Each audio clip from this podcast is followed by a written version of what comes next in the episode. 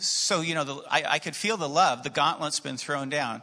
I've got, you know, otherwise, you know, I, I, I've got to make the other service start late. So now, just to give you the time, it's 27, and they gave, and and there's eight minutes for communion, and then I got 10 minutes, and if if it, and now it's 28, but we'll but we will be out of here at 45, um, which is 17 minutes. Um, that means that when we get to the communion element and you guys come forward, no lollygagging. you know, so, you know, if, if you just kind of just take your time coming forward, you're killing me. Um, but the, um, I, and the way I'm going to do it is, is we're going to jump right into communion. Um, but I, I, wanted to do that this morning because um, of this message. And uh, we've been in a series talking about grace. God's unmerited favor, His free gift, um, and how to live a grace infused life. And today we are coming to His table. And uh, right here, we are living into this life of grace. And there is something, you know, this, this is one part where when we talk about grace, we usually talk about, you know, the, the unmerited favor, God's free gift, what He does for us. And it's all true, but but in communion, we get something even a little bit more about this truth and this mystery and this grace. And it's captured by this idea of exchange.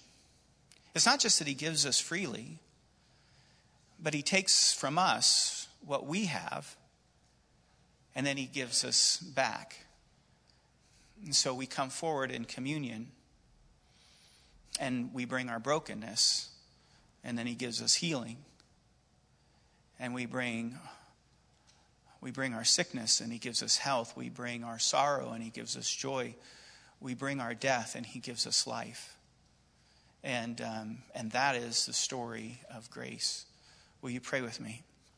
Loving heavenly father as we have the opportunity to be able to gather together around your word uh, the written word and the word made substantial through the bread and the cup and and for us to take in and to be able to come to this table at your invitation to, to bring what we have because you, you call us to come just as we are.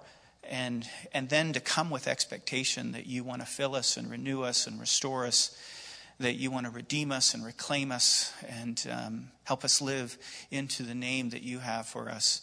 Lord, may we be blessed today as we worship together. Um, so I, am going to go through the, you know, the, the words of institution for the Lord's table at the beginning because I want you to hear this and I want you to and then I want to share a little bit with a, scripture passage today but I want you to hear this scripture in light of these actions that we take. And and then at the end I'll call forward the servers and we will come and we will um, come to the table and take the bread and the cup. But um, on the night that Jesus was betrayed. On the night that he shared his final meal with his disciples, and he, he longed to do this, and they celebrated the Passover together. They were remembering uh, the story of the Exodus, and we saw a little bit of it enacted out as far as this story of God's provision and, and our faith and, and going where He leads. And Jesus was with His disciples and in the middle of that meal, at some point, he took bread and then he blessed it. And then, after the blessing, he broke it.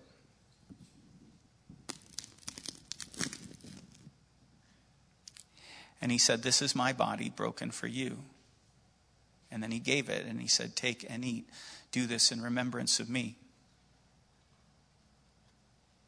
And I want you to think about this. He blessed and then he broke. And then he gave. And he gave himself because he knew that's what we needed. And then later on in the meal, he picked up a cup and he said, This cup is the cup of the new covenant. This cup represents my blood poured out for you for the forgiveness of sins. This is the means by which God is going to restore us and redeem us and reclaim us and renew us. This is how His grace gets poured out to us. His life, like a drink offering, like new wine, gets poured out so that we might drink, we might live, we might experience His grace, His power, His forgiveness. Jesus took the cup and He said, Take and drink. Do this in remembrance of me. Um, today we're going to talk about being renewed. And when we talk about being renewed, we're going to talk about the power of God to do His work in us, of helping us become what we always were intended to be. Um, I'm going to just share, there are a couple of verses, um, 2 Corinthians uh, chapter 4. Uh, tempted to do that little speed test with the kids. I was, but um, I'm going to just read um, beginning in verse 16. Paul writes, Therefore, we do not lose heart. Though outwardly we are wasting away, yet inwardly we are being renewed day by day. For our light and momentary troubles are achieving for us an eternal glory that far outweighs them all. So we fix our eyes not on what is unseen, what is not on what is seen, but what is unseen. For what is seen is temporary, but what is unseen is eternal. These are words of hope. These are words of encouragement. And um, I want to give you three words um, and it ends up being an alliteration. So this might be memorable. But I was told that these are not common P words. So um, I want to give you a principle, I want to give you a perspective, and I want to talk a little bit about the paradox. And um, the principle here is that with the crucifixion resurrection of Jesus, as Jesus' life gets poured out on the cross and his blood gets poured out for the forgiveness of our sins, what ends up happening is, is that the Holy Spirit gets released. And this is the spirit of new creation, so that everybody who confesses in the name of Jesus might be born again and that God's Spirit might come and dwell within us. And there is now this new power at work, and we can call it a principle. But now with Jesus, life comes out of death in the most profound way possible in every reality of the sense. You can come to Jesus with your sin, with your death, and you have the opportunity for eternal life. And, and Paul is speaking about this power of renewal. And this is what is now at work in you and me if we have the Spirit of Christ. And then Paul gives us perspective. If you, if you read the whole letter, you're reading through and he's writing, and, and they have this ongoing relationship, and he's trying to help them out. And then you get into chapter three, and Paul realizes that they're struggling a little bit because the idea of glory and winning and success isn't quite what they thought it was with Jesus. They're still suffering. There's persecution. Life is hard, and they're, they're beginning to doubt what's going on here.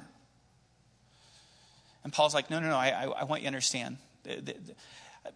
I know right now there's this stuff going on, but uh, suffering is not the main thing. In fact, God works through it.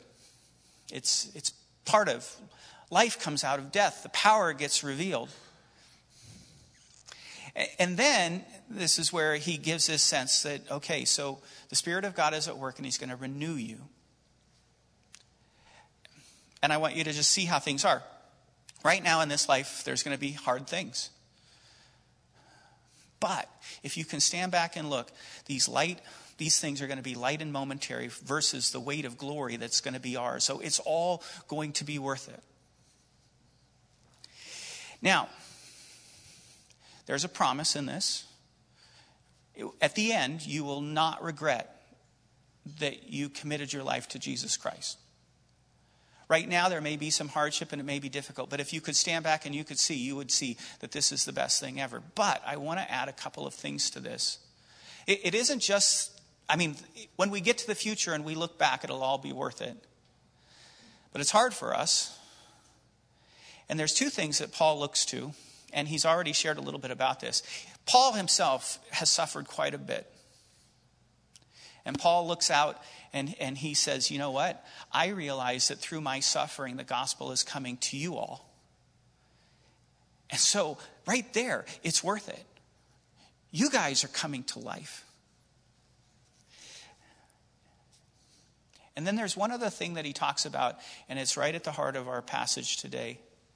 And he says, okay, so right now in this life, there's going to be times when if you're not actually dying, it feels like you're dying. The outward part of yourself is wasting away.